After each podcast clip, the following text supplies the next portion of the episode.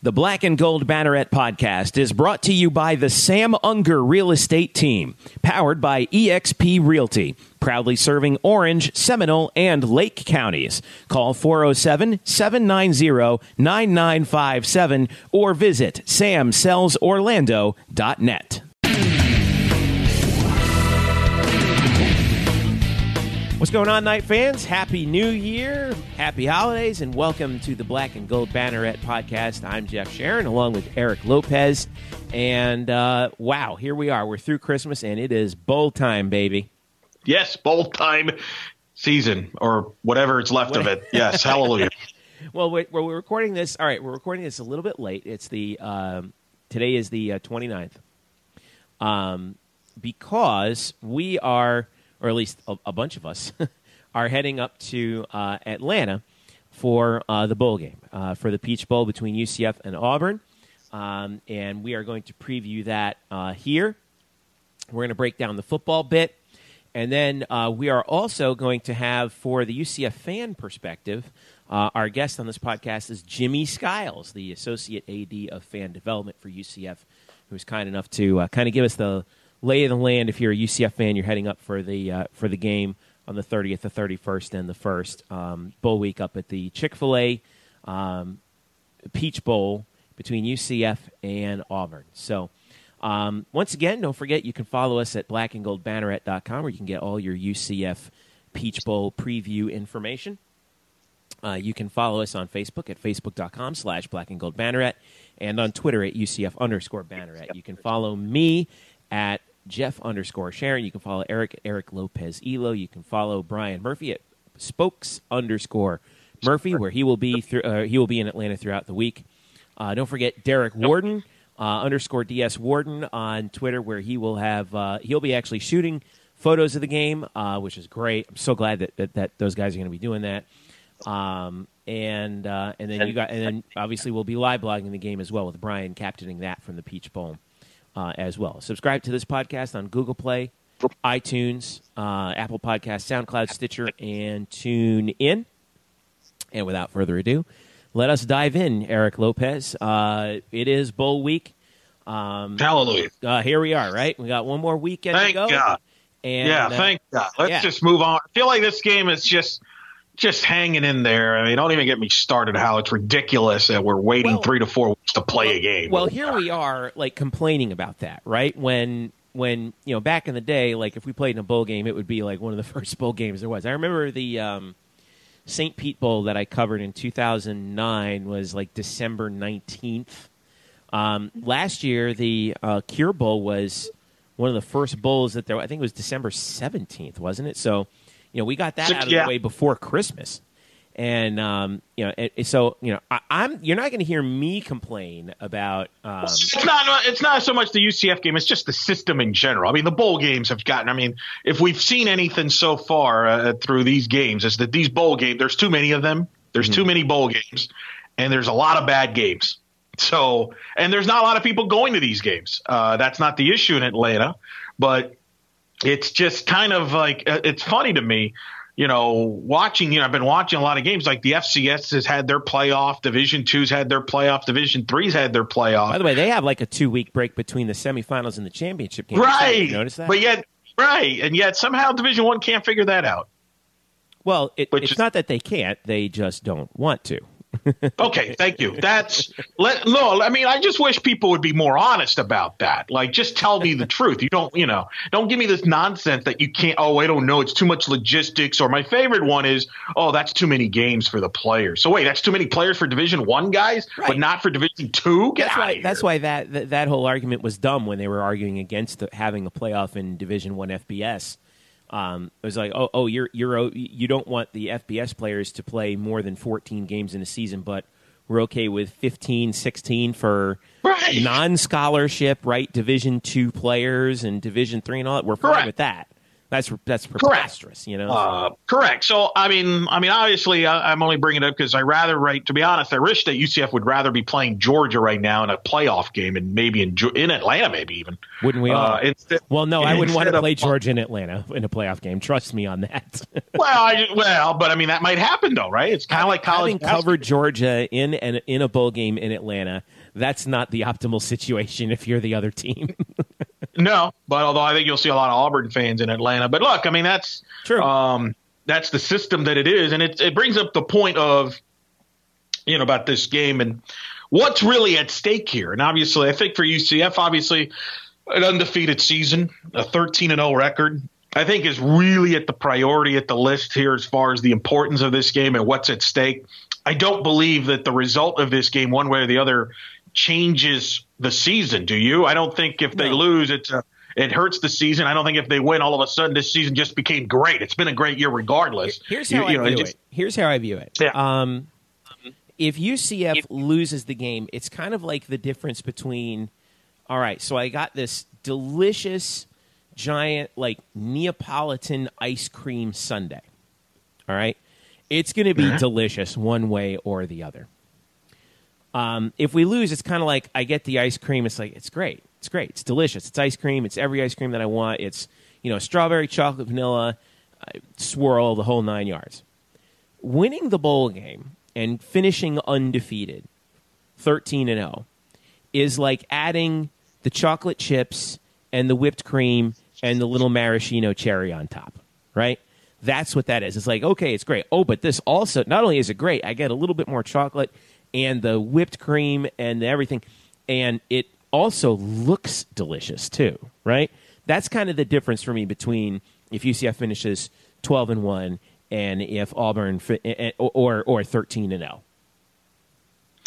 Yeah, no, I think there's some truth to that uh, for sure. Uh, I just it's interesting game because I feel like there's going to be two narratives that's going to come out of here when the game's done, and it's either going to be UCF one and it's the best season ever. It's the best team ever. Yada yada. Well, that narrative well, is going to be like also. Well, it's not going to. Well, it's not just going to be that. It's going to be okay. UCF is now in that club of legit teams that are not in the Power Five. Like you know, we can we we have Boise State sure. in there, right? We have. Well, they, Utah was in there before they moved into the Pac-12. TCU was in there before they moved into the Big 12. And now, and now it's like there's like this little chalkboard somewhere that has like maybe three, four, five teams in that class, and now it's like, okay, UCF's in there too. All right, let's put let's officially put them in permanent marker in that in that slot. And then, but then again, there'll be those that will say that Auburn just didn't care about the game. So, well, of course. well, say, well, mostly that's going to be your well, that's going to be your uh, SEC fans and your Auburn fans, and to which well, I, and I think so, which which which is a lot of national media, by the way. Right. That's not well, like that's okay, fine. But you know, eh, you know, if they don't if they don't show up, which by the way, I think I haven't checked Gus Malzahn's record in bowl games, but you know, okay, well, they, they lost last pretty badly. If, if they don't if they don't show up, that's not that's not UCF's fault, and I really don't care. No, but I mean that's the narrative. The narrative is going to be, well, they didn't show up, and that's why UCF won the game. It wasn't because they were necessarily better. On the other side of the ball, on the other side, if UCF loses, now people are going to say, well, Scott Frost and the coaching staff was distracted. The players were distracted with Scott Frost recruiting in Nebraska, which I also, you know, so I mean, it's it's oh the old D word, right? it's it's just funny. I mean, it's funny. Like the narrative's already there. It's just a matter of the execution. I think the game itself. Scott Frost said this, and I think it was in his last presser before going to Atlanta. But I think he's re he's even said it again while he's in Atlanta. This game is really a simple game. It's going to come down to the line of scrimmage, and because this will be the best front uh, talent wise, either in the defensive line standpoint and offensive line standpoint, that UCF is going to see all year right. with Auburn. Auburn's a physical football team. And my concern, Jeff, is if you watched the Memphis game at times, the championship game I'm speaking of, um, UCF got kind of got manhandled a little bit at times there, uh, as far as the the defensive line. Like Memphis kind of played physical with them at times, and now you got Auburn with their players, with their running backs, and Keon with on Johnson and that offensive line, you know, I, I, I think Auburn can play be very physical, and then also can UCF put any pressure on, on, on Stidham at quarterback? Right. Um, that, that's going to be some big issues. I think the defensive side of the ball is going to have. And then on the other side of the ball, can McKenzie Milton have time to throw? And can they open holes for the running game against that Auburn front, which is very very difficult. So I think that's the interesting thing to look for in this football game that, you know, if we get down to the X's and O's, and that's really the question, right? The question that is always to some extent the narrative when it comes to non-power five teams like UCFs and the Boise's when they get into these games is can finesse football beat physical football? That's what this storyline is going to be. And UCF's got to prove that they're not going to get pushed around in this game. Uh, this feels like the, the, opposite of the Baylor Fiesta Bowl. Oh, absolutely. It? Absolutely, because Baylor basically played a up. It was the op. You're right. It's the opposite because UCF was the one that was physical team against Baylor, and they kind of pushed around Baylor, especially right. uh, when on Baylor's side of the defense of the ball. And it was Baylor that was going to go with the track meet, and UCF was going to try and create some stops and put some pressure. Uh, uh, so it's interesting. You're right. That's a great point. How the roles have changed. Uh, even though UCF was the funny thing was UCF was a bigger underdog in sure. that game they were like about an 18 point dog or whatever. Here they're only what, uh, depending where you look at, what is it, 9, 10? Um, according to OddsShark, the latest line has UCF as a nine and a half point dog. It opened at eight, jumped up, and it actually depends on where you look. Some places have nine and a half. Bovada has UCF as a 10 point dog. Yeah, so about eight to 10. So, uh, that's not that bad, and and it tells you. I think I do think that tells you that people I think kind of expect UCF to be in this game. Um, I think that's going to be a very fascinating football game from that standpoint. Is how does UCF and, and Scott if Scott felt like and, and, when he said if they can block him, he, he likes his chances. It's a really and I know it sounds really it's a very simple thing. It's not the most exciting quote, but I think in a lot of sometimes we overcomplicate this stuff, and it's fairly simple. Can UCF block Auburn? Really simple. Yeah. Can they block them? Can they put some pressure? Can they beat up? Can they beat some of their offensive linemen man to man and and and you know cause some havoc? If they can, they they can win this football game. Yeah. If they can't, it's going to be a long day. Some key numbers to throw at you: Auburn is uh, 25th in the country in total offense. UCF right yeah. now fifth. Um, they're averaging. Uh, uh, the Tigers are averaging 454 yards a game. This is what I think is interesting: balance. 228.2 yards per game on the ground, which is 22nd in the country, 225.8 through the air. So they actually do rush more than they pass, uh, or rush for more than they pass. Uh, 68th in the country in passing offense are the Tigers, but 10th in pass efficiency as a team at 156.82. They're averaging 34 points a game, which is 24, 25th best in the country. Compare that to UCF's defensive numbers um, the Knights are 94th in total defense, but it's because the pass uh, defense basically collapsed in the latter half of the year. The Knights are uh, 110th in the country in pass well, defense, well, 67th in rush defense, giving up 262.8. You brought up the pass defense. Um, that's a concern. Now, you know the the you know, the thing about the bowl game, it's like a new season. You have a month to you know fix all that. But I mean, USF torched them passing wise. Memphis yep. torched them. Uh, and again, I mean, Stidham is a talent. I mean, the kid can play. Auburn's got to, that's a concern because very good SEC style quarterback, right? Fits that that mold perfectly, I think. I would agree, and I would even I could make the argument he's probably the most talented quarterback in the SEC. I mean, I'm trying to think. I mean, obviously, well, Shea more Patterson than, more than, uh, more than Jake Fromm at Georgia. Yes, Yes, I do. Really? I, am not All convinced. I'm not convinced that Jake Fromm can throw the football if he's behind. Um, you know, I, I give the reason I think Georgia's success is that running game. Um, I mean, Jake Fromm couldn't do anything when they fell behind against Auburn, which brings up the segue here. I think it's imperative that UCF, kind of like the Fiesta Bowl, gets off to a good start. I yeah. don't think as good as this offense is, if you're down two touchdowns, you know, early, quickly to Auburn, that thing could snowball because I think Auburn's a very difficult team to come back from because that opens up now they can target the pass rush. Uh, it, it's they're a very good team from the from ahead from that standpoint. Right. Uh, Got that being punch said, in the mouth right out of the gate. Right out of the gate, show them that you're here, and now all of a sudden it's like, oh crap, you know, now you're before you know it, you're in the game. Um, I do, you know, and that's going to be the interesting question. Now, uh, uh, the counter side to that about Auburn, this is not a home game for Auburn. And if you look at Auburn, they're a di- they have been a different team on the road this year than they are at home. Their big wins were all at home. Alabama was at home. Georgia was at home. Uh, you look at their losses. They lost at Clemson. They lost at LSU where they blew a big lead mm-hmm. in Baton Rouge. Um, and they lost obviously in Atlanta in that same stadium to Georgia. So they are it, it, they are a little different on the road, which I think has to help UCF in that matter. And I think if UCF can get off to an early lead, get off to a good start, and all of a sudden, you know, you see this sometimes in bowl games. First, teams tend to press if you fall behind early and then games kind of get away from you because all of a sudden it's like, oh crap, what are we doing? And next thing you know, you're down 21, 24 points and everything kind of snowballs. So mm-hmm. uh, I, I, think you'll know early on in the first 10, 15 minutes what kind of game you're going to have, if it's going to be an interesting day or is it going to be a long day. But uh, I, I think those are some factors. And I do think the secondary has to be shored up because – I have to believe UCF's going to try and stop the Auburn running game, and I think you could open, you could be in trouble with the play action pass if you do that. So the secondary needs to be on the same page. If not, they're going to give up some big plays. Yeah, you know, it's the game I keep thinking. I, I, always think of these in sort of historical fashions. Obviously, UCF in the Fiesta Bowl against Baylor, how they jumped out fourteen to nothing. You know, you mm-hmm. get the, you get the big drive that you you you punch seven in, and that's the key. First first drive of the game you have to get seven.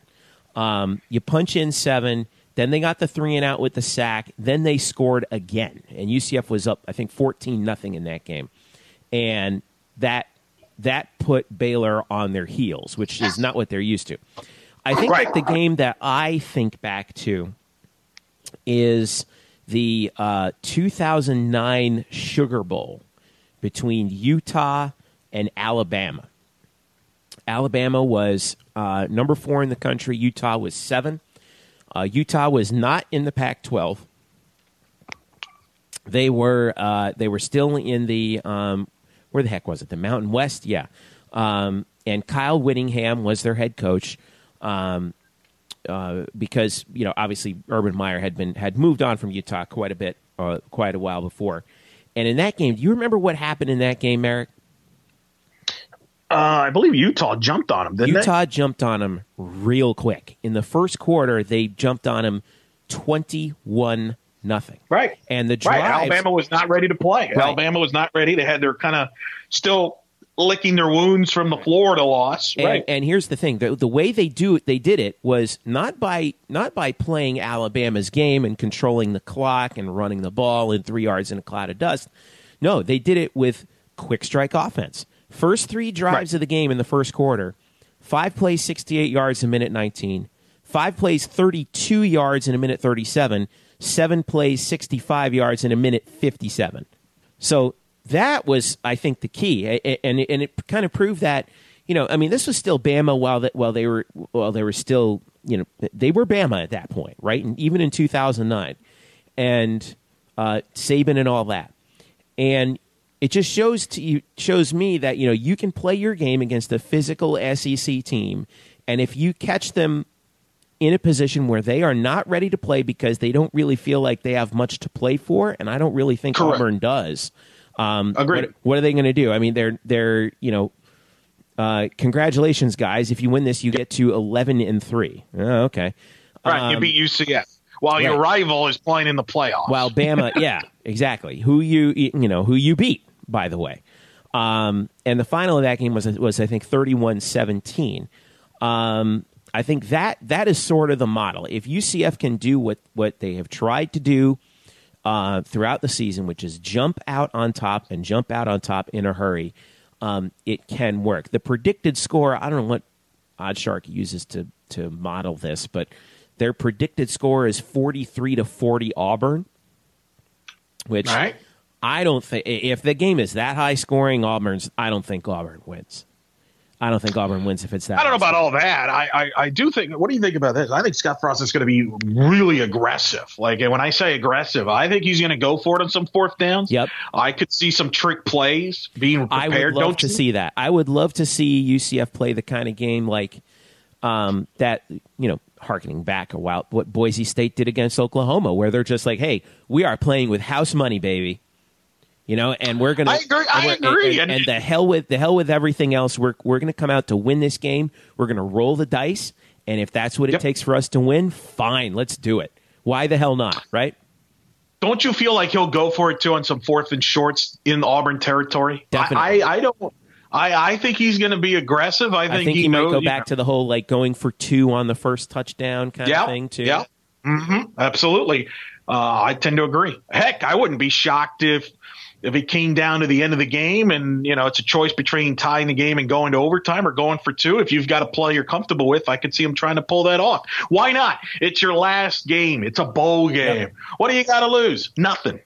If we're if we're gonna die, let us die with music, right? Yeah, As uh, right. I think is an old uh, an old saying. But Oh. yeah, I would go. For, uh, yeah, I, I I would love to see that because I think that should fit with sort of what our personality as a, a, a school and a program should be. Of yeah, we're going to go for broke, and we kind of have this inferiority complex, and we're going and we're not afraid of you. We're going to punch you in the mouth. Um, yeah, I would love to see it. Over under, by the way, for this game is sixty seven, and sixty two percent of the money is on the over right now. Yeah, I'm, I'm, So- add me onto that list. Um, one a couple other notes I wanted to bring up, uh, just statistically. Uh, you talked about Auburn's defense, which is very good. Uh, ninth in the country in scoring defense, giving up just seventeen point three a game. Um, 18th in team team pass efficiency defense. 15th in passing yards allowed at 177.8. That's really good and they're only allowing 134 and a half on the ground. That's 31st in the country. Total defense, 12th uh, in the country at 312.3. Uh, let's see. What are some other things? Um, Auburn's not that very good at punting, but that doesn't really matter. Uh, they're also very uh, Well, I disagree with you on that. way. I disagree with you, by the way. I disagree with you. That's a well, they- well- let, us not because I think with Mike 117th in the Hughes, country, by the way. right against a very good Mike Hughes punt return and even special teams. UCF Fair can point. steal some fair a field position standpoint, maybe even get a score off uh, uh, special teams. That's you. Good You point. just accidentally ran into something there. That's something that maybe nobody's talking about. Accidentally, But look, thanks. What, you know, but but how did UCF beat USF? It was a kick was return. special teams. Uh, yeah, the special teams. I mean, USF, if I remember correctly, I mean the special teams was a ed- big edge to UCF. So that's actually uh, a big factor, and it'll be interesting to see.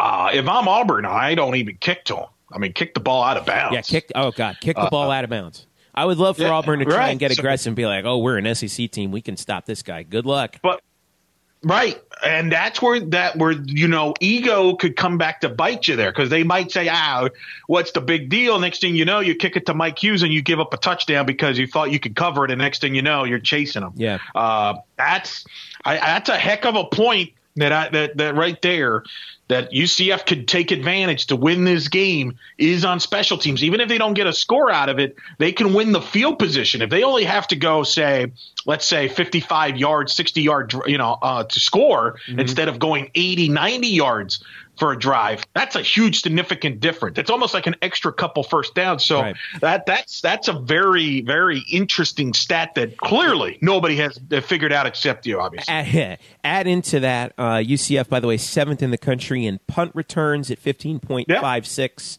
a return, and eighth in kickoff returns at twenty five yards a return. So uh, UCF's offense coming in. See, here's a couple things I want to point out. So. um, the Knights are obviously number one in scoring offense at forty nine point four a game, uh, fifth in total offense at five forty a game. Uh, 33rd in rushing at 201, seventh in passing at 339. So there's your uh, unstoppable force meets the immovable object is UCF's pass against Auburn's pass defense. Um, second in team pass efficiency at 189.4, excuse me, 183.49. Um, but here is where if I'm UCF, this is the this is the number one thing you must do is not turn the ball over. UCF is second in the country in turnover margin at plus 1.25 a game. Auburn is tied for 62nd in the country at plus 0.08. So that means that Auburn has basically turned the ball over as many times as they have forced turnovers, while UCF has done has done a very good job of taking care of the football as well as um, as well as the defense has been doing a good job at forcing turnovers. Now things have gotten a little bit more sloppy, I think, on those last two games. You know, particularly I'm thinking back to the last um, the last quarter of the con- of the conference championship. You know, Milton had that bad interception when it looked like we could have had a chance to get the get the game winning field goal in regulation. Um, you can't make those kinds of uh, silly mistakes throwing to nobody in particular against a team like Auburn. They will eat you alive. So you got to take care of the football.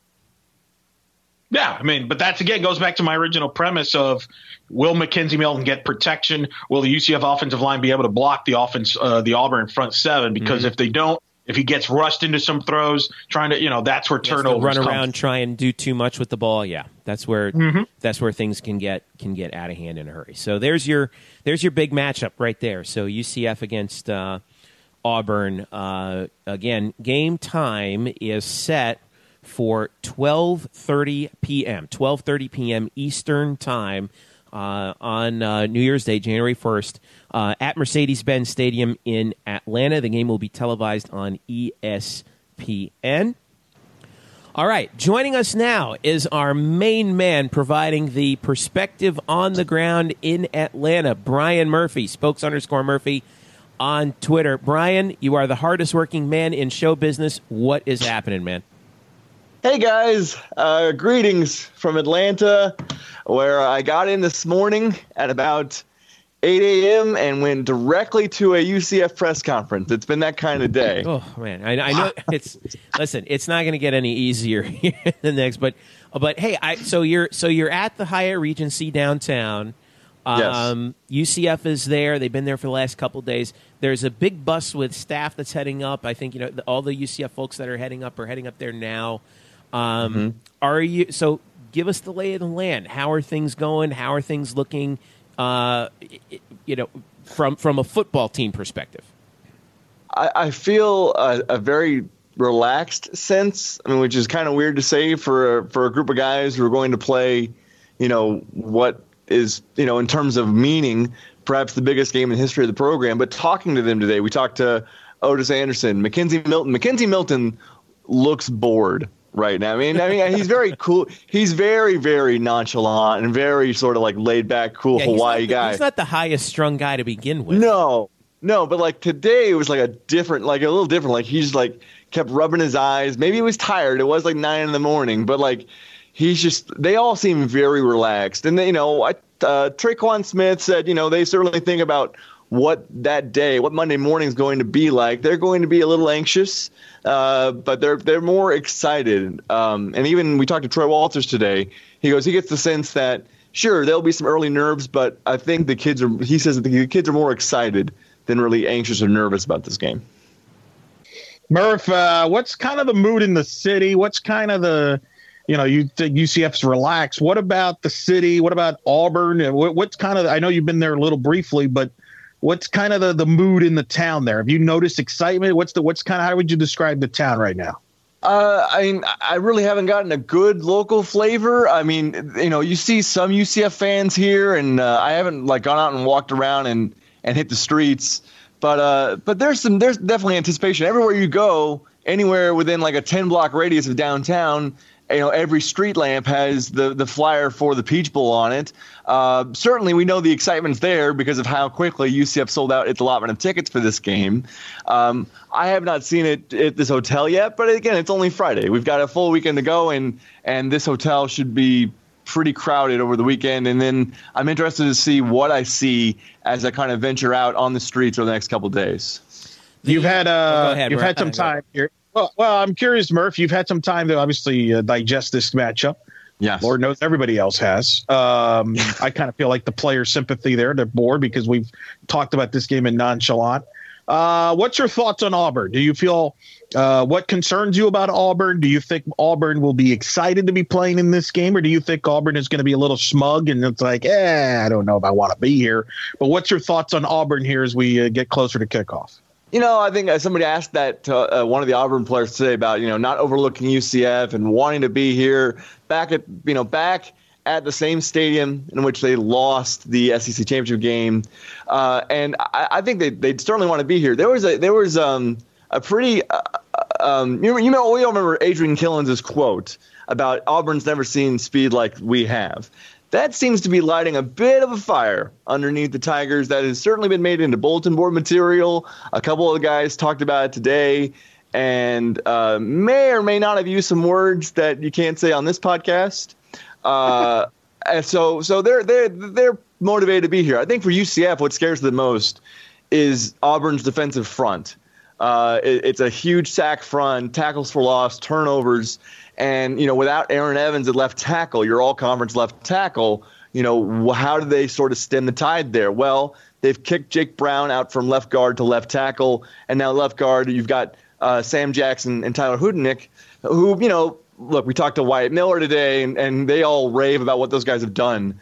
But it's, you know, certainly you know, it's one thing to do it in practice and one thing to do it in a game against that front. Now, the, the coaches and players have said, you know, UCF's offense is what it is. We're going to do what we do. They're not going to change one thing because Aaron Evans is missing.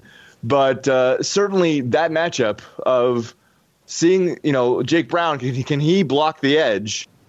uh, will be one of the biggest matchups of the game, if not the biggest. Yeah, no, I, I think it scares everybody. We talked about that earlier, but let me expand on that because that was interesting. So the the the Killins comments, and for those that don't yeah. know, he talked about how Auburn hasn't seen speed like the you know what UCF has, and what you know the SEC they're slow, yada yada.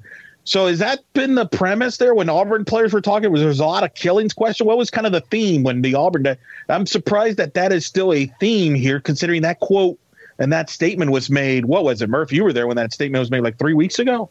Yeah, that was made uh, just like directly after we knew they were going to the Peach Bowl. Like uh, it was that was uh, this I think the the the week before. Yeah, it was like three weeks ago. Anyway, I can't think. Uh, but yeah, I, I, wouldn't say I wouldn't say they've harped on it, but like it's been asked about because it's a spicy meatball. I mean, the the the press is going to ask about it, and they and, they, and they're going to answer. And so there's the way it's set up here there's two different types of press conferences. There's one in a big media room where you get to pass the mic around. We've all, all sort of been there. And then there's another one, a breakout session where you've got a, four players, one at each little desk across a room. That's much more intimate. And in that session, uh, you know, you could, from what I've read, because I, I, wasn't there, but what I read from the transcripts is that they're a little perturbed at that sort of statement. And uh, certainly you can sense that that statement has been made into bulletin board material. I'm not saying that Auburn has continually brought that statement up, but when asked about it, uh, they, they are very, very, very aware of it. Yeah, I, I mean, we were looking at, we were breaking down some of the numbers earlier. It's a nine and a half point line. The over under is 67, 62%, I think, uh, of the bets are on the over. Mm-hmm. Are it, When you look at breaking this down, Brian, uh, when I see it, I, I, think that if it's a high scoring game, I think that definitely favors UCF. I'm going to get sure. worried if it's a low scoring game. And, and Eric and I both agreed that if UCF is going to have you know a shot at knocking off Auburn here, that they need to do kind of what what UCF did against Baylor four years ago. And I brought up the mm-hmm. the 09 Sugar Bowl, if you recall, when Utah beat uh, Alabama.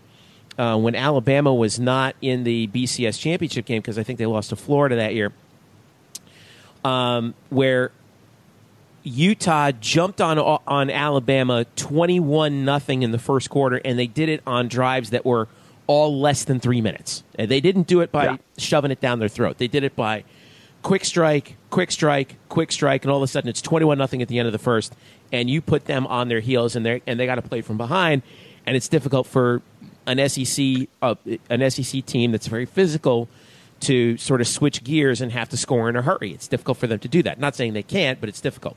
What do you think of how, how the plot of this game needs to plan out? It needs to play out for UCF to win. I think uh, you know, just talking to Troy Walters today because I have yet to talk to Scott Frost since I got here just this morning. Uh, we'll talk to him later in the week, I believe, on Sunday. Uh, it sounds like it's a run first game plan. They really want to get out and create a lot of second and shorts and third and shorts. Uh, stay out of those long passing, you know, long yardage downs, which allows you know that defensive front for Auburn to pin its ears back and come after McKenzie Milton. So I think uh, instead of the the sort of quick strike offense, I mean certainly UCF's offense we know can quick strike it on the ground. but this might be more of a wear it down early, try to get into your second and threes, and try to ride Otis Anderson, and Adrian Killins, and McKenzie Milton's legs as far as they can take you. Yeah, that's interesting to yeah try to establish the run, kind of keep it simple because that helps your offensive line. If you can keep short yardage, long distance mm-hmm. really favors the pass rush. Uh, what what do you think is the key?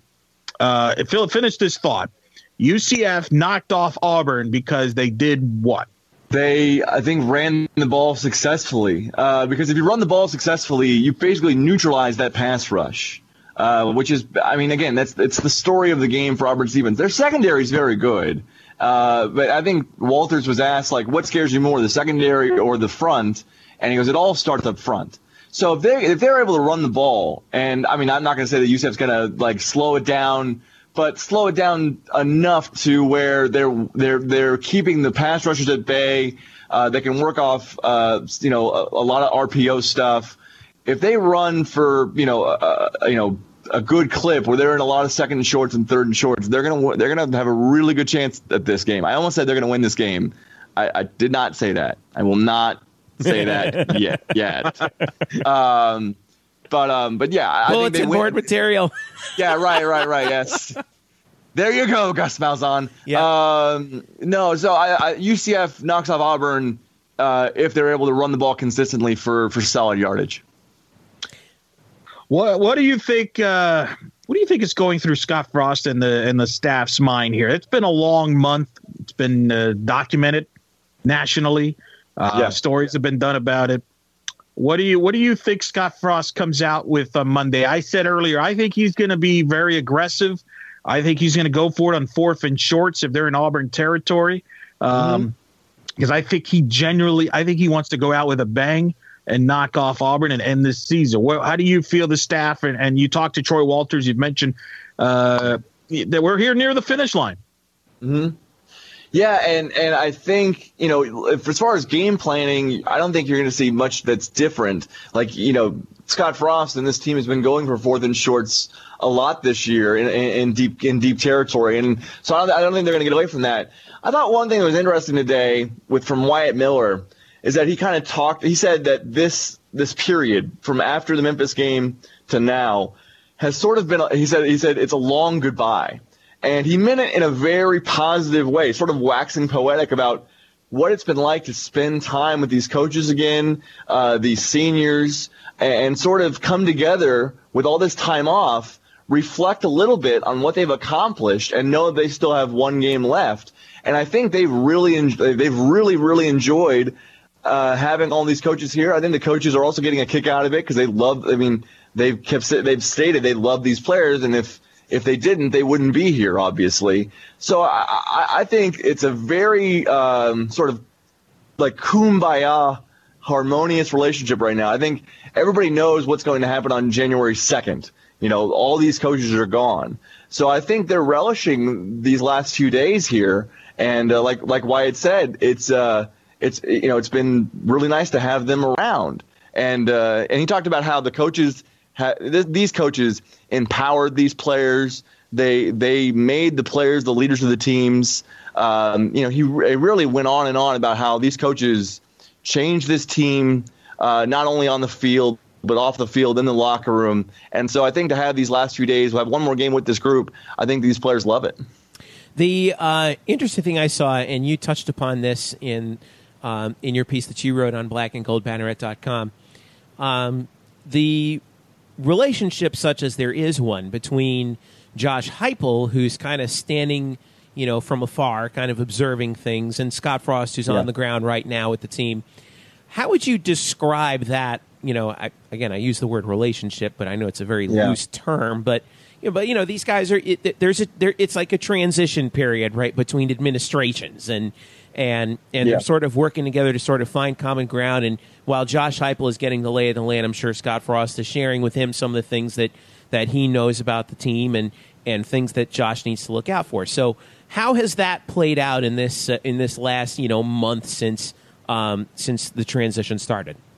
I think Josh has been pretty careful about talking about the players, the current players on the team. You know, I asked him uh, a couple weeks ago on national on the on the early signing day press conference that he had because Josh said he had talked to McKenzie Milton a lot off the field uh, since he's been the coach, and I asked him, you know, have you talked about things that maybe McKenzie can do better? And he kind of skewed that question. He goes, well, I'm going to let these these guys get finished with this season first. I think Josh has been, uh, you know, Josh has obviously been around, but very hands off. He's got his own job to do, uh, recruiting certainly uh, being at the top of the list. So it, it's two different coaches doing two different things. They they they sort of you know they're around each other. They they, they they've spoken to each other, but I don't think there's a whole lot of uh, of of deep X's and O talk going on. Um, or, or really deep conversations going on. Scott Frost has his thing, which is this game, and, and Josh Heupel has his thing, which is preparing him for the 2018 season. Yeah, no, I want to say, are we going to hear from Josh Heupel here uh, either prior to the bowl game? I'm wondering if he'll appear on the national broadcast, kind of like sometimes coaches do that on bowl games. Like Willie Taggart, for example, uh, was yeah. in Shreveport, so he appeared on the ESPN telecast of the Independence Bowl. Could we see uh, I, I, Josh Heupel make an appearance on the ESPN broadcast to kind of talk about taking over the program? Will he talk to the local the media like yourself prior to the game? Well, uh, probably not here unless it's unannounced. It's not been scheduled. If ESPN's going to talk to him, they're probably going to have to get in Danny White's box uh, because that's probably where Josh will be during the game. He'll be Don't in a rule suite. it out. yeah. Um, so, I mean, w- what we have for the rest of the week is basically tomorrow we get to talk to the defensive guys. So we talked to Troy Walters and five offensive players today. Tomorrow it's Eric Chinander and five defensive players. And then the 31st, uh, Gus Malzahn and uh, Scott Frost hold, hold, a joint press conference on the eve of the game. All right. So uh, a little breaking news while we're talking: UCF has released its uniform combo. Oh um, it'll be all it'll be all whites, white pants, white white shirts, white jerseys, and gold helmets. And my first thought was, that's the same uniform we wore four years ago. In oh, the yeah? Fiesta Bowl yeah. against uh, against Baylor. So maybe a little good luck you know, we, yeah. we did it before, we can do it again, kind of thing. I don't know. So, um, so, well, yeah, I mean that's exactly what they're going for. They're trying to recreate that. I mean, I kind of heard that from people going in that that was probably the combination they were going to go with. So I'm not surprised. I'm envious, by the way, Murph, because you obviously going to be in the press box. So I'm assuming, obviously, Chick Fil A Peach Bowl. I know what oh. your media deal is going to be. Oh yeah. Chicken Boy. sandwiches galore, man. Can I tell you a quick story about that too? We were um, I covered the Chick Fil A Peach Bowl once. It was Georgia Virginia Tech about ten years ago, and it was Matthew Stafford's freshman year at Georgia. Literally, there were so many chicken sandwiches everywhere. I mean, you oh. could ah. not escape the chicken sandwiches. I don't think I ate Chick fil A. I lived in Georgia at the time, and I didn't have Chick fil A for a month after that because there were so flippin' many chicken sandwiches all over the place. yeah. yeah, I'll give you one guess. I'll give you one guess as what was available to media after the press conferences today. Uh, yeah, it sure chicken, as heck wasn't chicken salmon. biscuits. it was chicken oh, biscuits. Chicken biscuits. Oh my god. Oh god. Is there any chance you can bring some of that back? Because yeah, you know, I'm going to be at LSU. Yeah, because I'm going to be at the LSU Notre Dame game, right? So I've been covering the Citrus Bowl for the last decade. and the last few years, Buffalo Wild Wings was the sponsor. So, uh, which was great because I got Buffalo Wild Wings for the media spread. Well, guess what? They're no longer a sponsor, so I have no idea what to expect now. Now I'm really concerned. And Buffalo Wild Wings ain't no Chick Fil A. I'll tell you that right now. Well, I mean, if, if you're looking for if you're looking for free sandwiches, you know, Eric, remember the, the, at the Memphis game they were handing out those free oh, chicken oh, yeah. sandwich tickets. Well, you know, I, I have talked to some people. I've gotten a few more. Actually, I've gotten quite a bit more. I've turned into now the Pablo Escobar of free Chick Fil A chicken sandwich tickets. So if if you want free chicken sandwiches, holla at your boy. I'm just passing out gift cards over here. Oh, deal, gosh. Yes. deal. Sign me up, man. Trust me. In fact, that's one of the things, Murph. We're going to have to compare media uh, spreads here on pregame. Obviously, you get a half half hour head start on me on Monday. Uh, but I have a feeling you're going to have a big edge on me, and that's going to be very, oh, very. That's go. I'm already very mixed feelings about being. Feel weird about being at another game while I'm watching the UCF game. It's a very weird day, and it's just going to be amplified when you just show off like the big spread they got for Chick Fil A. Yes, this is the yeah. coverage that UCF fans are dying for from Black and Gold Banner. Darn right, bro. Media meals. so, oh, hey, night, hey, Knights fans. Don't you want to know what's being served as the, as, as the media meal at the Citrus Bowl? Don't you want to know what that is? All right. Your old home. Brian Brian Murphy in Atlanta for this weekend. Uh, obviously, the game is Monday at twelve thirty p.m. kick. Brian, give us a quick preview of what you got coming up on the site here uh, over the weekend. All right, so in a very short amount of time, I am aiming to get four articles up. Three of them will be very quick, and one of them will be the preview. I want to get things about the Jake Brown transition at left tackle. Uh, there was also some interesting comments uh, today about you know UCF. You know, are they the underdog? Or I, I asked a lot of questions about the Goliath versus Goliath hype video that you might have seen on the Peach Bowl's Twitter account. Mm-hmm. So I asked some questions to the guys about being the underdog or being the, the co-favorite, as it were. Um, and uh, then also kind of uh, an article about reflecting about what this team has done. And although whatever happens on Monday, we should never we should we should keep in mind what this team has done is, as Scott Frost says, pretty impossible. So just just let's like let's back up just a little bit. So those three things, and then uh, between then at some point the preview. So I got a lot, and there's you know there could be more to come because who knows what will be said tomorrow. I'm sure I'll write something after Frost talks on Sunday on Sunday uh, afternoon because when Scott Frost speaks at this point, it's it's gospel. I mean, you, you, don't give him any more chances left. You don't give him any more chances left. Yep. That's true. And uh, and for folks who are looking for that stuff, obviously blackandgoldbanneret.com. And also, how can they get in touch with you, Brian? Oh, I'm at spokes underscore underscore Murphy on Twitter. All right. And we will be, I'll be, I know I'll be watching that. We'll also, don't forget, we will have the live blog. We got a new live blog platform coming for you um, mm-hmm. for this game. Uh, I will be in the stands for the game. Brian, you'll be in the press box. Derek Warden will be on the field um, mm-hmm. shooting photos. So it should be uh, it's gonna be a, it's gonna be a fun New Year's Day. I know that it's gonna be uh, it, will be it'll be interesting. It'll be fun, and uh, I'm glad that I'm so happy that you are up there. Uh, covering it because uh, I know that we'll be we'll, we we will we are well taken care of in terms of that, and Derek as well. So uh, that should be a lot of fun. Brian Murphy from Atlanta here on the Black and Gold Banneret podcast. Brian, thanks again, brother. Thanks, guys. All right, stick around. Coming up next after our break.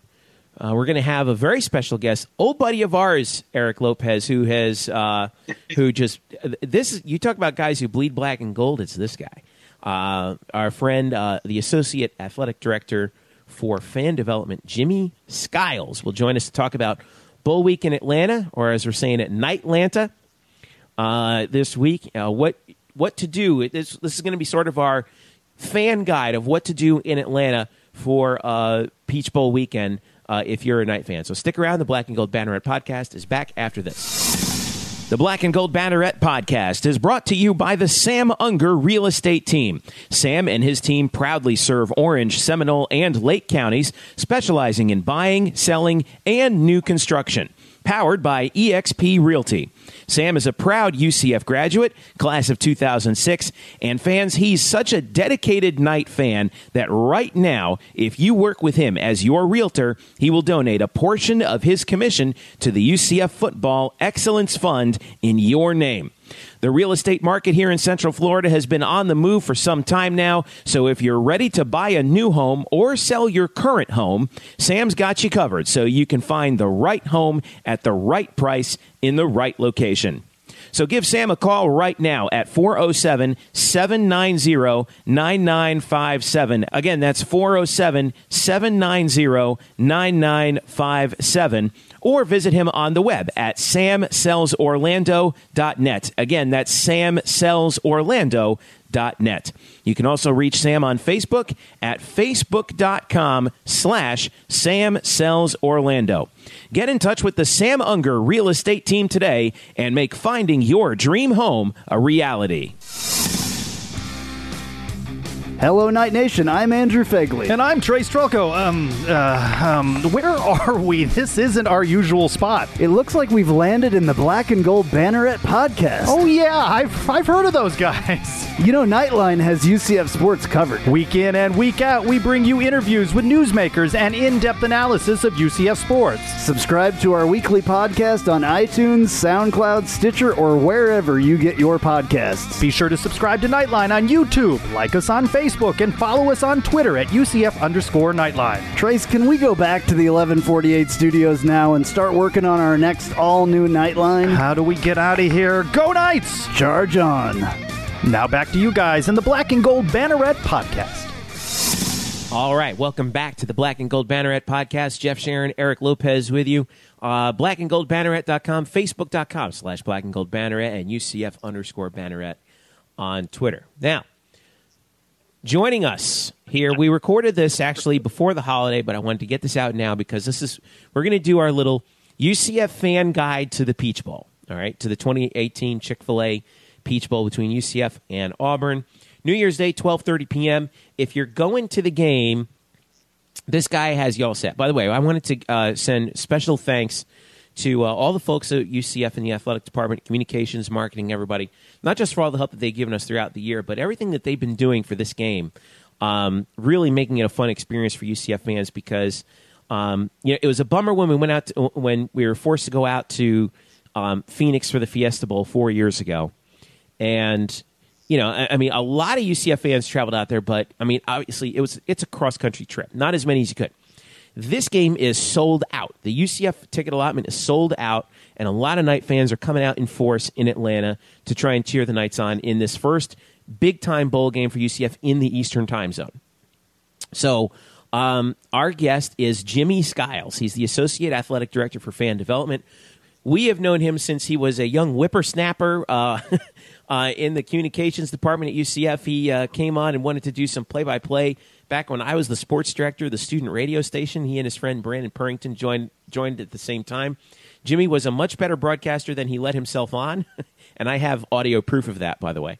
Um, and uh, he went into marketing. Actually, started as a marketing intern for UCF and worked his way up. Went out to uh, Virginia Tech uh, for three years, and then he came back um, to UCF um, and uh, it, wow, just a lot of the stuff that you see behind the scenes in terms of um, in terms of UCF trying to um, uh, it, it, the, the marketing that UCF does for big events, not just for football, but for you know basketball and every other sport.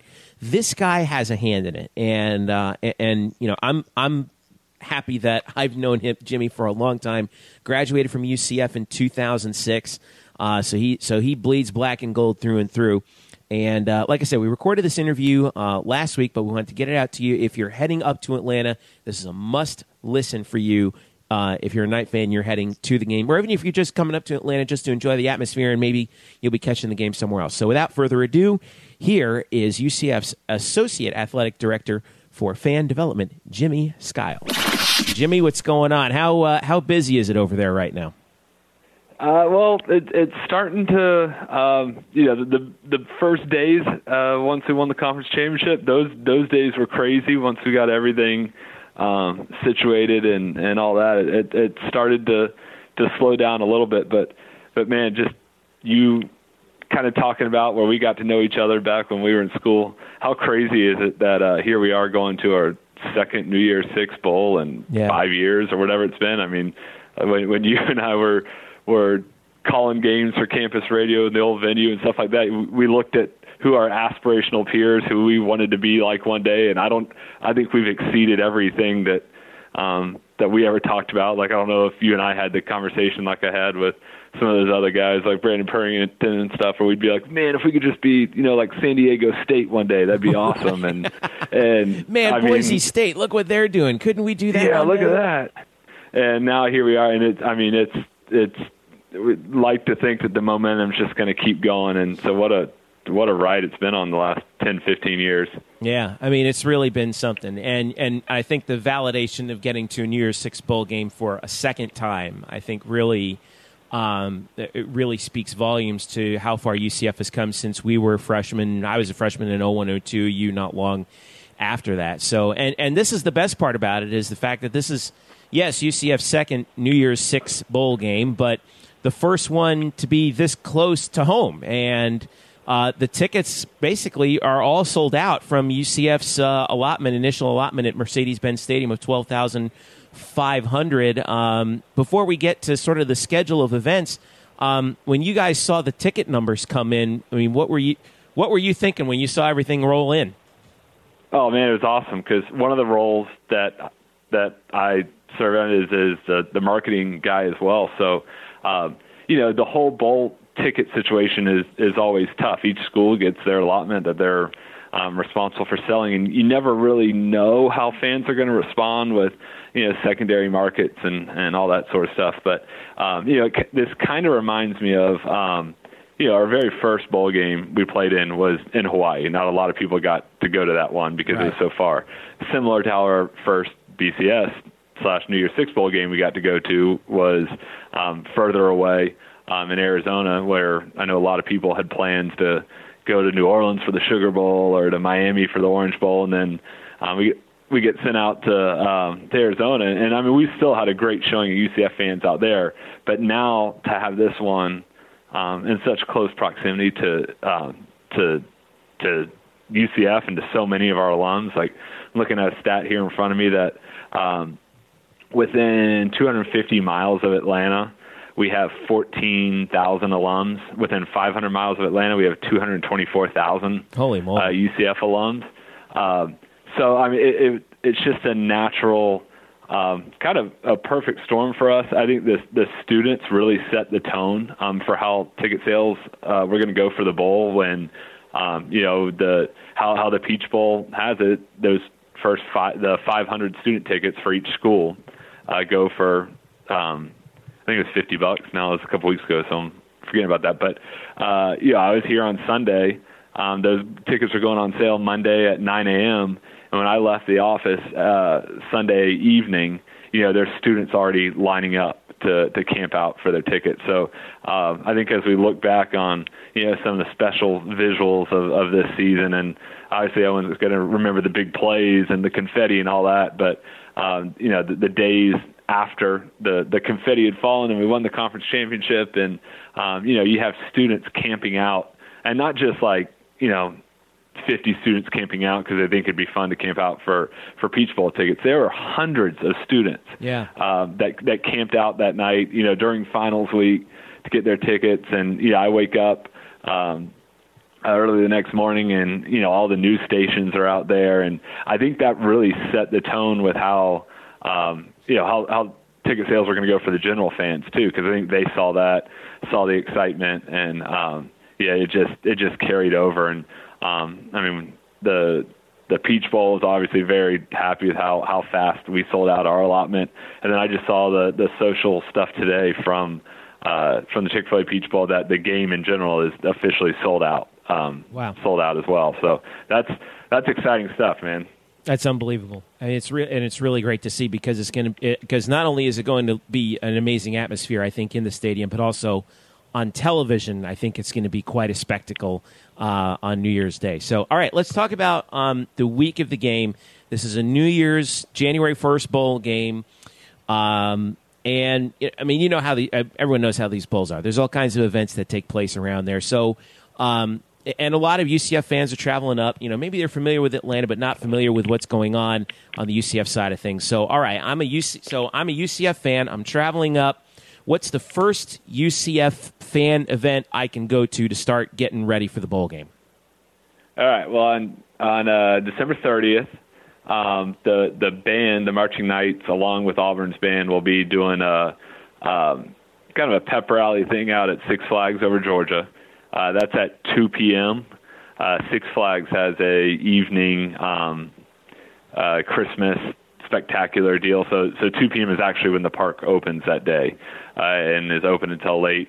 Uh, if you go to uh, if you go to UCFKnights.com and follow the bowl links, you can find there's some discounted tickets um, for for both teams' fan bases for for 30 bucks um, for a visit on that evening.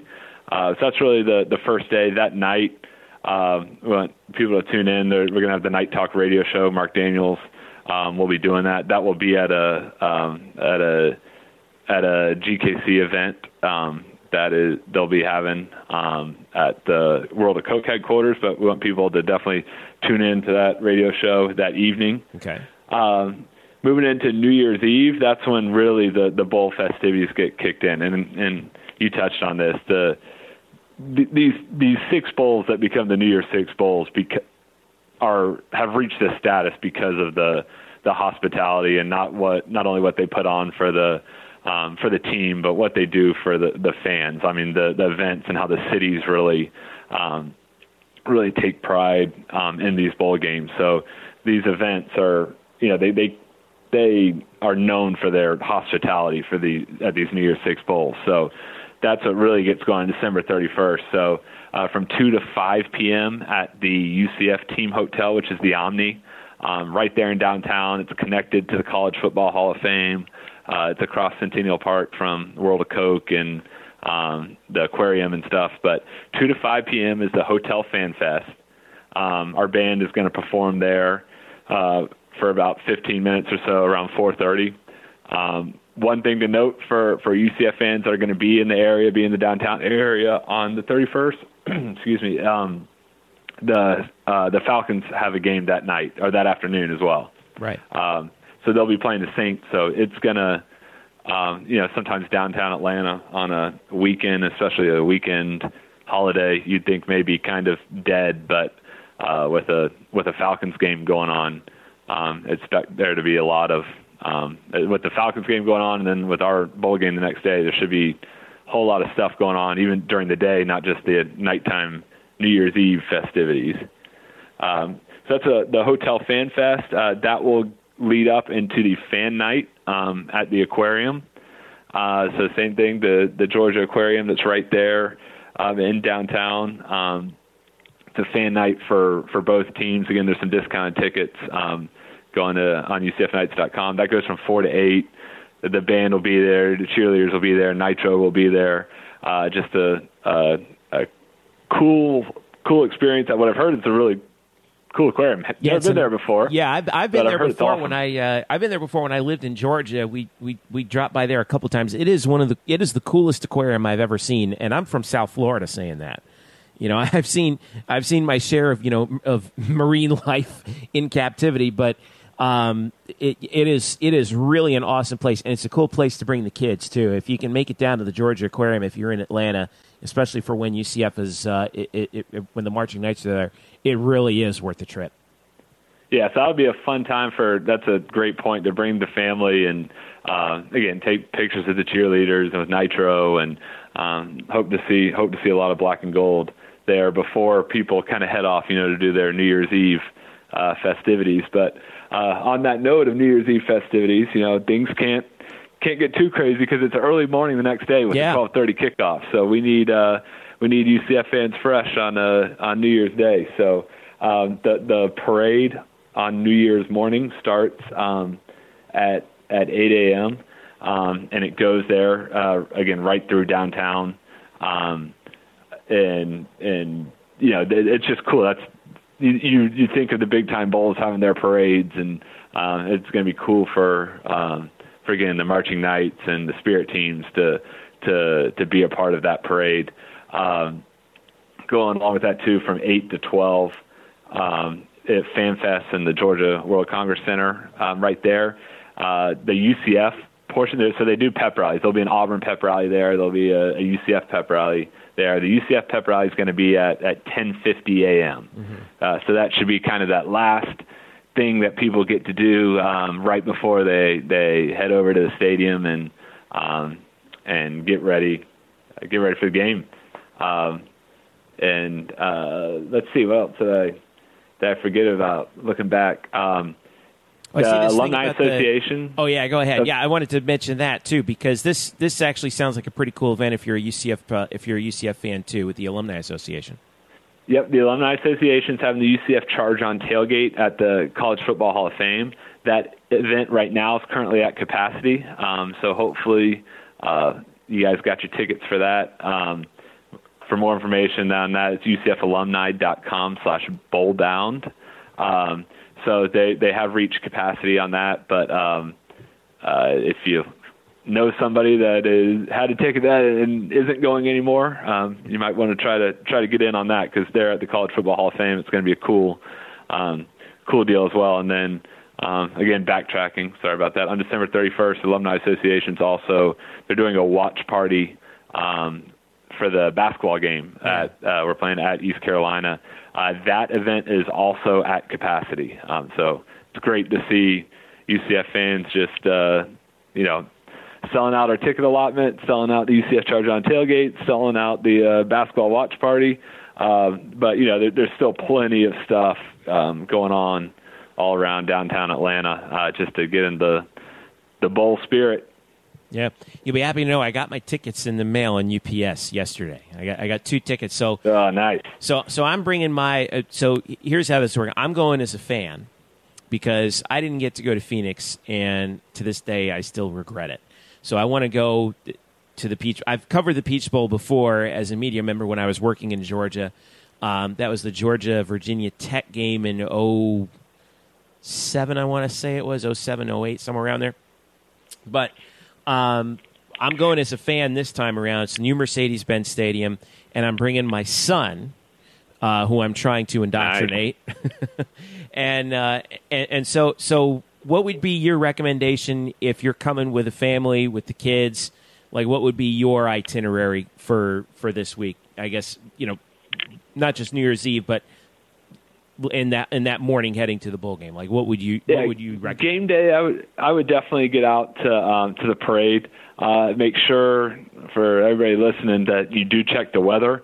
Um, my wife is also from South Florida, like you are, and she has seen the potential of uh, snow, uh, of some snow flurries in the forecast. Oh, yeah, that's so, right. It's gonna get it's gonna be cold up there. Yeah.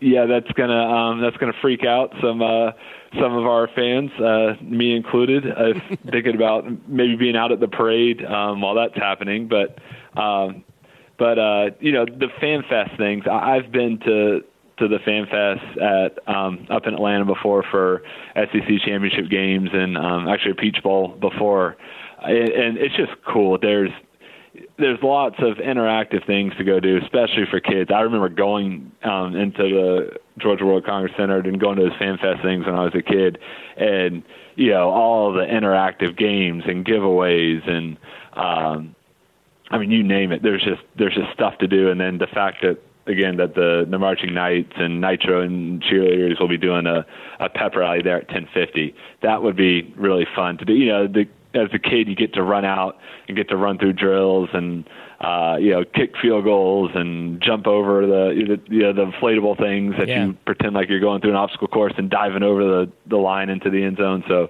lots of fun stuff um to do at that fan fest Cool. And and the best part about it, and this is one of the reasons why you know this is a great spot to have an event like this is everything's kind of in the same sort of you know one square mile area. You have the stadium, you have the World Congress Center right next to it.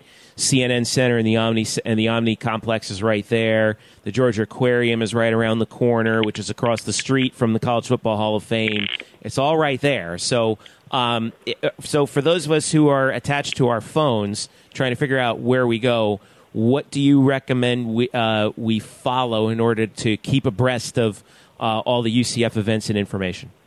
Yeah, definitely make sure you're following the uh, at UCF football and at UCF Knights. Um, you know, again, it's a relatively early morning with a with a 12:30 game and getting into downtown. Uh, parking's limited, um, so definitely what there's. I know fans are saying all throughout the Atlanta area. So Yeah. um, look at taking MARTA as an option, um, jumping on the train, and uh, there's lots of of very close stations right down there. Um, so definitely consider doing that. Probably less traffic to have to deal with that way. Um, the College Football Hall of Fame also. I keep forgetting to, to mention that. I've only gotten to see the lobby. We went up for a site visit, um, and I got to see the lobby of that place, and I, I can't wait to go go walk around that. It's uh, it looks like a really really special place, and then um, the stadium itself um, is obviously brand new. Uh, there is some, you know, they just took down the Georgia Dome, so that's a big uh, that's a big pit of of rubble right now.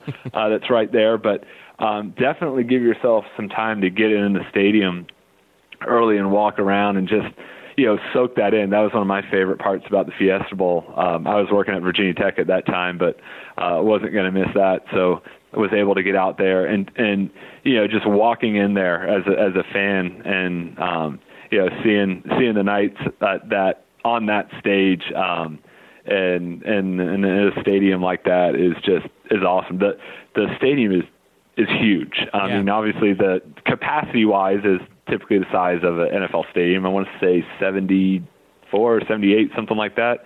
Um, so the stadium itself, capacity wise, is what a lot of NFL stadiums are, but uh, you know they pride themselves on their it being a comfortable stadium and plenty of space. So just the the the size of the seats and the amount of space make the structure of the stadium so big. Uh, so you walk in and I mean you feel like it should be like a 150,000 seat stadium, which is how big it is. Yeah. Um, but it's just because it's you know it's roomy. That's what the that's what the NFL um, does better than anybody in the world is uh, their their fan experience, and um, so it's going to be a really really fun time, uh, really cool experience for all the fans going. So make sure you get in the stadium early, walk around, and really you know soak it all in. Yeah, seats 71 for football, expandable to 83. So I wonder how close we're going to get to um, with that. And also, I know, uh, yeah, obviously, kickoff is set for a little bit after 12:30 p.m. Um, but they're going to be starting things on the field. I think a good what hour before that. So, um, what would you recommend be a good time to wherever you're coming from to hop into the stadium and check things out? Yeah, I would get in. Um, I'd get in an hour before, Okay. uh, minimum, just to get in there at um, by 11:30. It gives people time. Um, the where the Fan Fest is, where the UCF Pep Rally is at 10:50 a.m. Um, that's a quick walk. I mean, you're you're walking out the front doors of the of the Georgia World Congress Center and, and staring right at the stadium. Yeah. So um, it's not like it's a long um, walk to get there. Um, you know, a couple things. It's a it's a clear bag policy, just like just like our stadiums, to make sure, um, you know, especially if you're taking the train in, um, don't don't bring anything with you except for uh, you know your clear bag and um, and just get ready to get in there, be loud. We, uh, we're we're having UCF fans wear black. Uh, we put that out on on social media. Oh, good um, call. and- yeah. and so the the the fans spoke. We we left it up to the masses to decide what the fans should wear. Uh, Auburn is um, we checked with them. They're telling their fans to wear orange. Um, so we're going black, and then um, you know the the whole night lights thing that that we introduced at the uh, at the space game, and then really took off in the USF game. This dome is going to be dark enough uh, that where you can flip those cell phone lights on, uh, and you know especially when UCF is running out of the tunnel uh, when when UCF goes to kick off, as you know when we were doing it during the USF game. Um, I think that's going to be a very powerful way for people to see on TV and to show the nation like how strong UCF fans traveled uh, to this bowl game, which is a which is a big time statement um, to to make with how many eyes are going to be watching this game. So when UCF goes to kick off the ball, make sure you you pull out those cell phones and, and turn on your flashlight. Good stuff. And of course, like you said, don't forget to wear black into the stadium. That's right. So, all right, cool stuff. Jimmy Skiles uh, from UCF Athletics. Um, real quick, if people have questions for you, how can they reach out to you or uh, folks that you work alongside over in the athletic department if they have questions? Yep. Uh, personally, you shoot me an email at jskiles at athletics.ucf.edu. Uh, that's going to be the best way to get a hold of me or uh, on Twitter at, at Jimmy Skiles because obviously I won't be in the office uh, to take any calls because we'll be up in Atlanta. Um, or, you know, we got great great guys running our, our social accounts um, that are pretty responsive on if you have have questions. Um, also, the the Chick Fil A Peach Bowl uh, social handles. Um, they uh, they take great pride in their social accounts as well, and so you know if, if one thing to remember for fans, if you're headed to the stadium, um, it's better to ask those people the questions on Twitter. Um, you know about um, uh, about you know getting arriving to the stadium and all that. They're the pros on that. Um, we'll be getting up there probably a few days before some of our fans, but um, you know we're not going to be as expert on you know certain stadium policies or questions that uh, folks may have on what they can. Um, either whether it's parking or arriving to the stadium. So definitely reach out to those social handles uh, for the Mercedes-Benz Stadium and um, and the Chick-fil-A Peach Bowl. Yeah, I know the Peach Bowl can- is uh, CFA Peach Bowl on Twitter, if I'm not mistaken. Is that right? Yep, that sounds right. Gotcha. All right, cool. Well, Jimmy, thank you so much. Uh, hopefully, I'll run into you in Atlanta at some point. Until then, Um, listen, have a great holiday, man. Be safe traveling, and uh, I'll see you. I'll see you for the Peach Bowl, man. All right, likewise. Ciao, John. Thanks once again to Jimmy. Always good to talk to him. I'm sure. Um, I'm sure. I'm, I'm, hoping I'll get the chance to see him when I go up there for the game.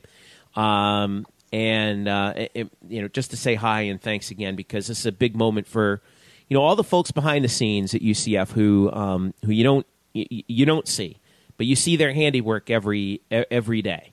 Um, so uh, thanks again to Jimmy for his help.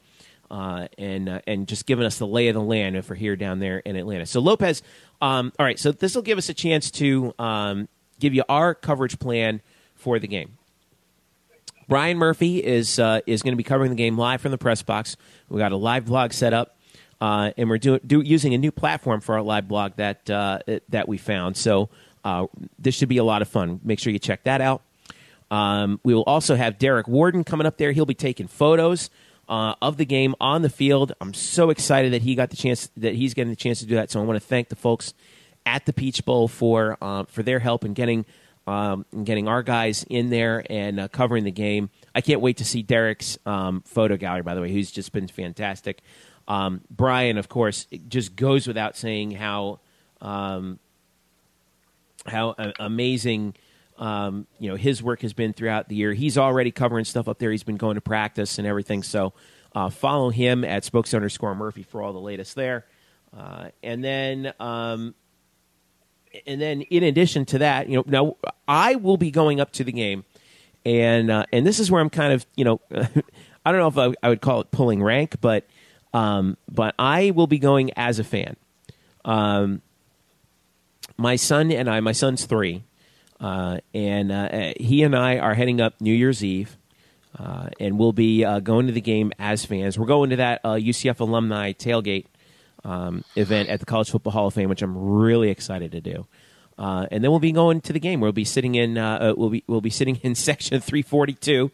And, Are you going to give a you're going to give us a little video, you know, maybe a little Periscope, a yeah, little Facebook Live kind of do, fan perspective. Yeah, I'm going to do a couple things while I'm up there, kind of going from the fan perspective because you know, like I said, I I didn't get to go to the Fiesta Bowl in Phoenix. I really wanted to, I just couldn't make it happen, and um, and and so I, I always vowed to myself that you know one day I would I would want to experience a UCF football game you know as an alumnus as a fan you know a, a, a, a big time UCF bowl game as a fan and I wanted to get up there and do that and I'm getting a chance to do that and I'm sharing that with my son so that's really important to me and I can't wait to and I can't wait to do it so now Lopez what what are you going to be doing where are you going to be I'll be watching the game on, on t- I'll be watching it either on the computer or you know on the TV somewhere. Okay. Uh, so you'll be back here I got in Orlando, a lot of, but you'll be monitoring it, and you and we have the live blog set up for you too, so you'll be able to dive in on that too, right? That's good. That is that is very good. Uh, I will kind of go more of a television standpoint and kind of peek in you're, there. Now, I, you're going to be doing I'm what jumping. I did throughout the year, like you know, monitoring the game from the television perspectives. Everyone watches it while someone else is monitoring is monitoring the game from inside the press box, well, and the discussion continues. Now, now the weird thing about it is, uh, there's a very high. Uh, uh, the probability is I will actually be in a press box watching the UCF game because I'm working the LSU Notre Dame game. oh, that's right. Uh, oh, you are working the game. Okay, are you doing stats? I am not doing stats. I'm actually getting post game audio for an audio site service, ah. MetroSource. So I actually have to, I'm making money. That's why I'm doing this. It's all economics, folks. Right. Like, uh, people, we are so, all working, you know, we're all working people and we have, we have bills we got to pay too. So, yeah. So, you know, if you want me to go to the bowl game, you fly me in. That's cool. But no, um, uh, no, I'm going to the LSU Notre Dame bowl game, so I'll be in a press box watching the UCF game and the LSU game. So I don't even know exactly how this. I do know this. I'm not the only UCF guy that's going to be in the building. I'm just going to leave it as that. So I'm ha- I feel relieved about that. Um, but I am going to watch the UCF game. Obviously, that's the beauty of technology. Thank you, ESPN Watch app. I can watch it on my phone even. Uh, um, so I will probably be behind you guys because you'll be there live. So and right because you've told me that when I've gone when I went to the when I've been to the games you've said that uh, usually when you're in the game uh, oh, me and Murph are usually ahead of you for example right. is that accurate from so, yeah well yeah there's uh, always a delay so yeah So I will probably kind of maybe what I might do is more of okay, what are they saying on the television that might jump out, or what's kind of the the the mood, or you know, kind of some things that I can see there. And then obviously the days following, I will be uh, monitoring to see what the rating is for the game from a national standpoint, and then also from a local standpoint. Remember, uh, the highest rated UCF game locally, just in the Central Florida area, ever was that Fiesta Bowl, which did about a 17.4 local rating. Right. Uh, I, I, my prediction for that, and I don't know if you agree with this, I don't think it'll reach that number because the Baylor game was a prime time game, and it's very common. More people are at home watching games at, at night, uh, or at home in general, than say a 12:30 kickoff. Uh, plus, I don't think the, the the numbers will be as big. Plus, I think there'll be people that will watch the Notre Dame LSU game. There's going to be people that are going to watch the Michigan South Carolina game in the area. So I don't think it'll reach that number, but I expect it to be a big number. Mm-hmm. Um, the question is, will it do a bigger number than the UCF USF game did locally? That game did about an 11. Right. That was a uh, big 11. number. Do you think it'll do bigger than that? Yeah, I think it will. Um, I, uh, yeah, I, I don't. There are some. You know, there's going to be some division nationally from the other games that are taking place at the same time, but locally, this is this is the ticket. This is the ticket that people are going to be watching. So, um, I I think it might be it'll be neck and neck with the uh, Fiesta Bowl. I don't Ooh, think it'll okay, outrate so the Fiesta Bowl. I think it'll be neck and neck with it. Okay, I so you think wrong, it'll be though. around a you think it'll be about a 15, 16 range, we'll say locally? Locally, yeah. Uh, yeah, I, I, tend to think it'll be about a 13. I'll go 13 to 14 range. Okay. Um, that's still a very good number, a strong number, obviously. So uh, that'll be something I'll monitor uh, from a television standpoint. Uh, so I'll be covering that. By the way, so speaking of which, uh, so check this out. So I'm weekend wise. So I'm going to the Heat Magic game mm-hmm. on Saturday the 30th. Matt Williams, let's give a shout out to Matt Williams, yes. scored his first NBA points uh, in a Heat win over the Magic in Miami. Uh, they're going to play again in Orlando. I'm actually going to hope to talk to him in person and hope to have this on the site uh, or on our next episode uh, and and talk to Matt, see how things are going for the Heat. I'm curious what he thinks of the current the UCF basketball team if he's following them and what his thoughts are. So I'm hoping to catch up with Matt and uh, so I'll be at the Magic Heat game covering that. And then uh, I just got a nice gift. I'll be going to the Bucs Saints game, sitting at the 50 yard line. All right, on Sunday. Good stuff. Yeah, yeah. So I think uh, that's kind of my weekend there. So I'll be a triple header of sports there, but a lot of different things. So I'm going to be all over the place. Uh, but obviously, UCF game will be uh, be watched. All right, switching gears real quick. Speaking of basketball, Eric Lopez, let's check in with UCF uh, women's basketball, which um, I was fortunate enough yesterday, we are recording this Friday, December 29th. I was fortunate enough yesterday to uh, do PA for women's basketball yesterday for their non conference uh, finishing matchup with, uh, non conference schedule uh, ending matchup with Davidson. Knights get a 62 54 victory over the Wildcats. Um, they start conference play Saturday at home, 2 p.m. against Temple. I'll be on the PA mic for that at CFE Arena. Um, uh, UCF uh, kind of just jumped out to a really quick start, and then Davidson kind of came back. The game was tied at uh, 28 as late as the uh, third quarter, but then UCF kind of pulled away.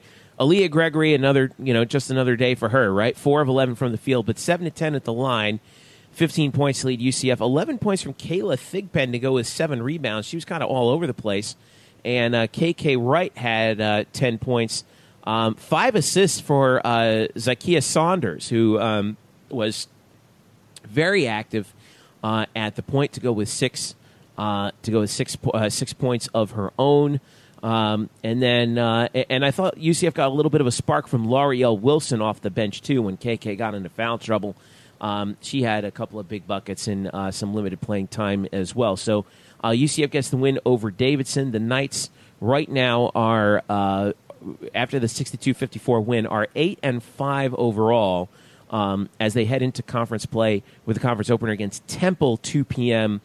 on Saturday. One um, thing I wanted to note about this team though is that they really look like they're missing uh, Zy Lewis. Obviously, she was a senior last year and she graduated, but but the three point threat that she presented um, really was something that, that I think caught a lot of teams, particularly in the second half of the season, off balance because UCF could do this sort of inside outside game.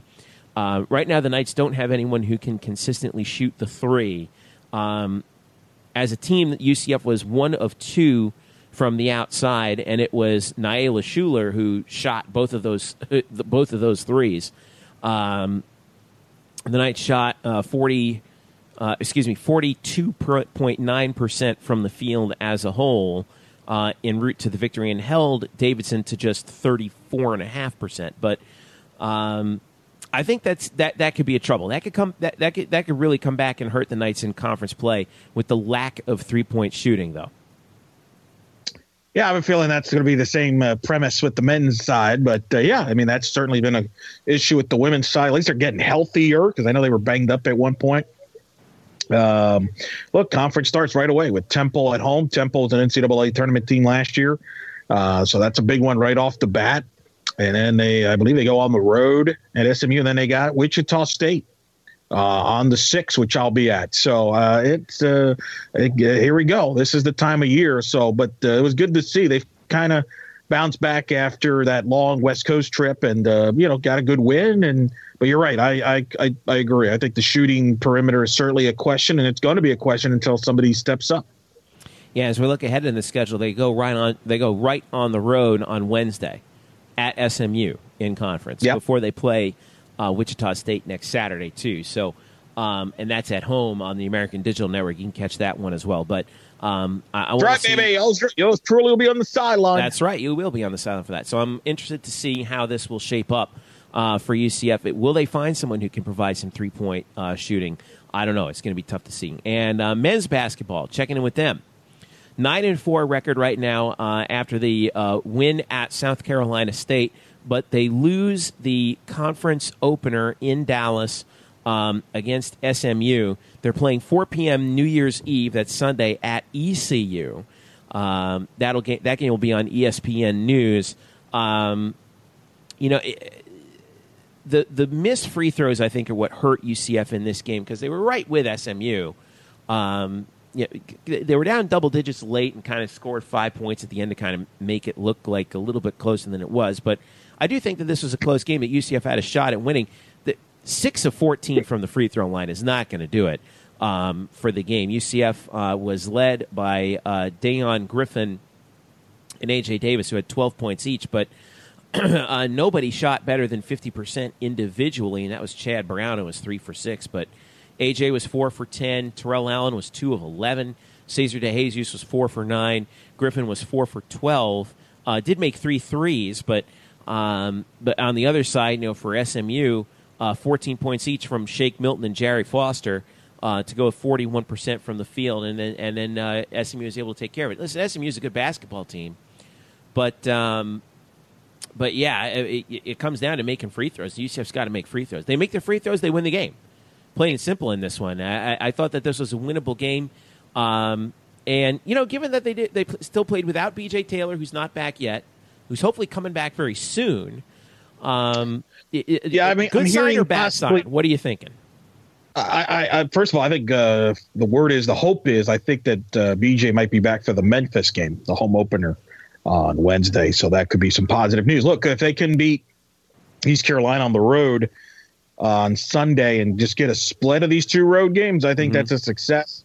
I do have questions about the three point shooting with UCF, uh, which is one of the things I hope to talk to Matt Williams about if I get a chance to talk to him at the Heat Magic game on Saturday. It's one of the things I want to address and uh, how much can the guys improve from the shooting? You mentioned the free throw shooting. That's been an issue all year as well. So if you got issues shooting the three and make and free throw shooting, that's that's definitely alarming because you're going to be in a lot of close games in this league, and that could be the difference between finishing in the top half of the league, top three, top four, being in maybe an NCAA tournament team, and maybe finishing in the middle of the pack and not being an NCAA tournament team. So those are definitely concerns that comes with youth. But the big question will be can BJ Taylor maybe offset some of that? Does he give some other guys some better looks by him being on the court? And, uh, you know, defensively, I think they're going to be fine. And it was interesting listening to Fran Fraschilla and Seth Greenberg talking very highly about this team, and they felt that if BJ was there, they would have had a shot. Look, SMU's now won 32 at home in a row.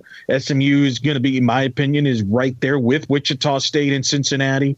I think those are the three best teams in the league, and it's tough to win at SMU. So no shame there, uh, but they're going to have to find some more offense.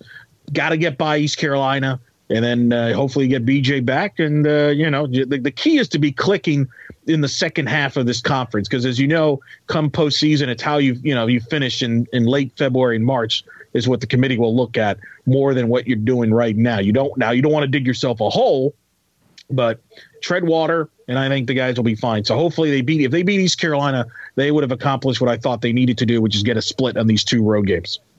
Yeah, and, and and I'm a little bit worried, you know, like we said with some of those things, but you know, I, I I still feel like this team is like an incomplete grade without BJ. I mean, it just, you know, d- does he take some of that pressure off some of those guys that maybe they're feeling like Dayon Griffin, some of that scoring load, and and Ceasar DeJesus, and, and to a certain extent AJ Davis too. I you know I think that that's um, that's part of the other thing. What's you know Tacko Fall, I think you know was he didn't really have a very good game here, three for four, uh, but uh, only six points. No, and he needs to get and, better.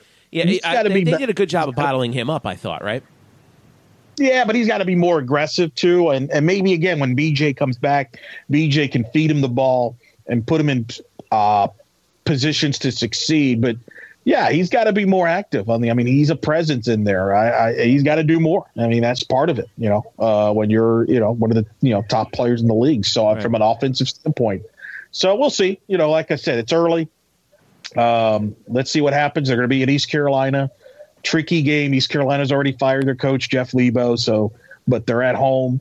Uh, you you just got to find a way, get a win there, and come home and play Memphis, and uh, hopefully get BJ back by then and start that transition. I do think BJ will help this team a lot, and uh, I think will help the other guys kind of uh, get better. So hopefully that's the that's the key. I mean, until he gets back, you know, that's really we're just trying to tread water, which they've done. Yeah.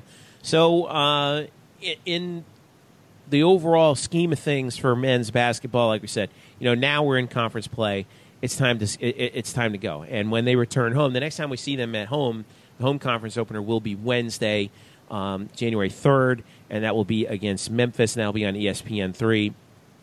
And uh, the, the sort of that double dip at home Sunday, January seventh at noon uh, against Temple at home. So keep an eye on UCFKnights.com for that. Uh, and also, oh, by the way, that Memphis game, 7 p.m. Wednesday. So when you get back from the Peach Bowl, um, be, keep an eye out for that. All right, let's finish up here. Um, we talked about what we're doing uh, coming up. Be sure to, uh, you know, for the for the Peach Bowl weekend coming up, make sure you uh, stick with blackandgoldbanneret.com for all the latest. Brian Murphy talked about all the stuff he's going to have coming up there. We're also going to have a live blog of the game on blackandgoldbanneret.com with uh, Brian as well as myself and Eric chiming in occasionally. Um, we I will be heading up there New Year's Eve. If you're listening, I hope to see you. I'll be at that alumni tailgate thing, by the way. So at 9 a.m. up until uh, up until probably about 11, and then my son and I are heading over to the game. So if you happen to if you will be there too, and you happen to run it, don't be afraid to say hi. Um, and tell us, you know, ha- tell us what we're doing that you like. Tell us what you tell us what we're doing that you don't like, and let me know because, um, you know, like I said, we'll be um, you know, we're open to anything that we can get. As you know, it, you know, we've expanded our coverage tremendously this year, so um, it's something that we look forward to. Is is your feedback, and you know, you'd be shocked at how little of it we get. so, um, so the more we can get, um, the better. So, uh, Elo, thanks once again for uh, a great year um, with the podcast, and uh, like I said, safe travels around town, and uh, and we'll be watching out for you, obviously at the uh, at the uh, at the Citrus Bowl too. So. Thanks again, brother. Be safe out there, and I'll be talking to you soon. All right. Sounds good. Make sure you go to the website, folks. Got my stories, top 17 stories of yes, the year. We didn't talk about this. Oh my god, I can't believe we didn't. You got the top 17 stories, which is doing great for us. And we also coming out uh, the top games of the year. Yes. UCF Athletic. And that'll be coming out um, e- either tonight or tomorrow. As soon as I get the chance to edit it, it, you know, as soon as you get the chance to edit it down and and get it all set, that'll be coming out very soon. So keep an eye out on that uh, as well. And Eric, thank you for that research too. And also another little fun thing we did: we uh, took a look at the highest rated UCF football games on TV and put them all into a table for you. So if you take a look at Knight Insight on our menu there and click on that, you'll be able to see that. And if you find any other resources that may actually add to that, don't be afraid to let us know about it too. So that's always fun to look at as well. So don't forget blackandgoldbanneret.com. Follow us on Facebook at Facebook under, facebook.com slash black and gold banneret. You can follow us at UCF underscore banneret as well. Follow me at Jeff underscore Sharon. Follow Eric at Eric Lopez Ela. and follow Brian at spokes underscore Murphy and our photographer Derek Warden at underscore DS Warden on Twitter. And don't forget to tell your friends to subscribe, rate, share, and comment uh, on our podcast on Apple Podcasts, Google Play, SoundCloud, Stitcher, and Tune In. So, uh, once again, thanks to our guest. Thanks to Brian for coming on earlier. Thanks also to Jimmy Skiles, the Associate Athletic Director for Fan Development at UCF. Uh, make sure you say hi to him at the Peach Bowl if you run into him because of he and the hard work that uh, he and his staff have been doing uh, all throughout this week and all throughout the season as well. So, for Eric Lopez, I am Jeff Sharon. Thank you so much for listening. This has been the Black and Gold Banneret podcast. We will see you in Atlanta for the 2018 Chick fil A Peach Bowl between Auburn and UCF. Take care. Safe travels if you're heading up to the to Atlanta. Go Knights and charge on.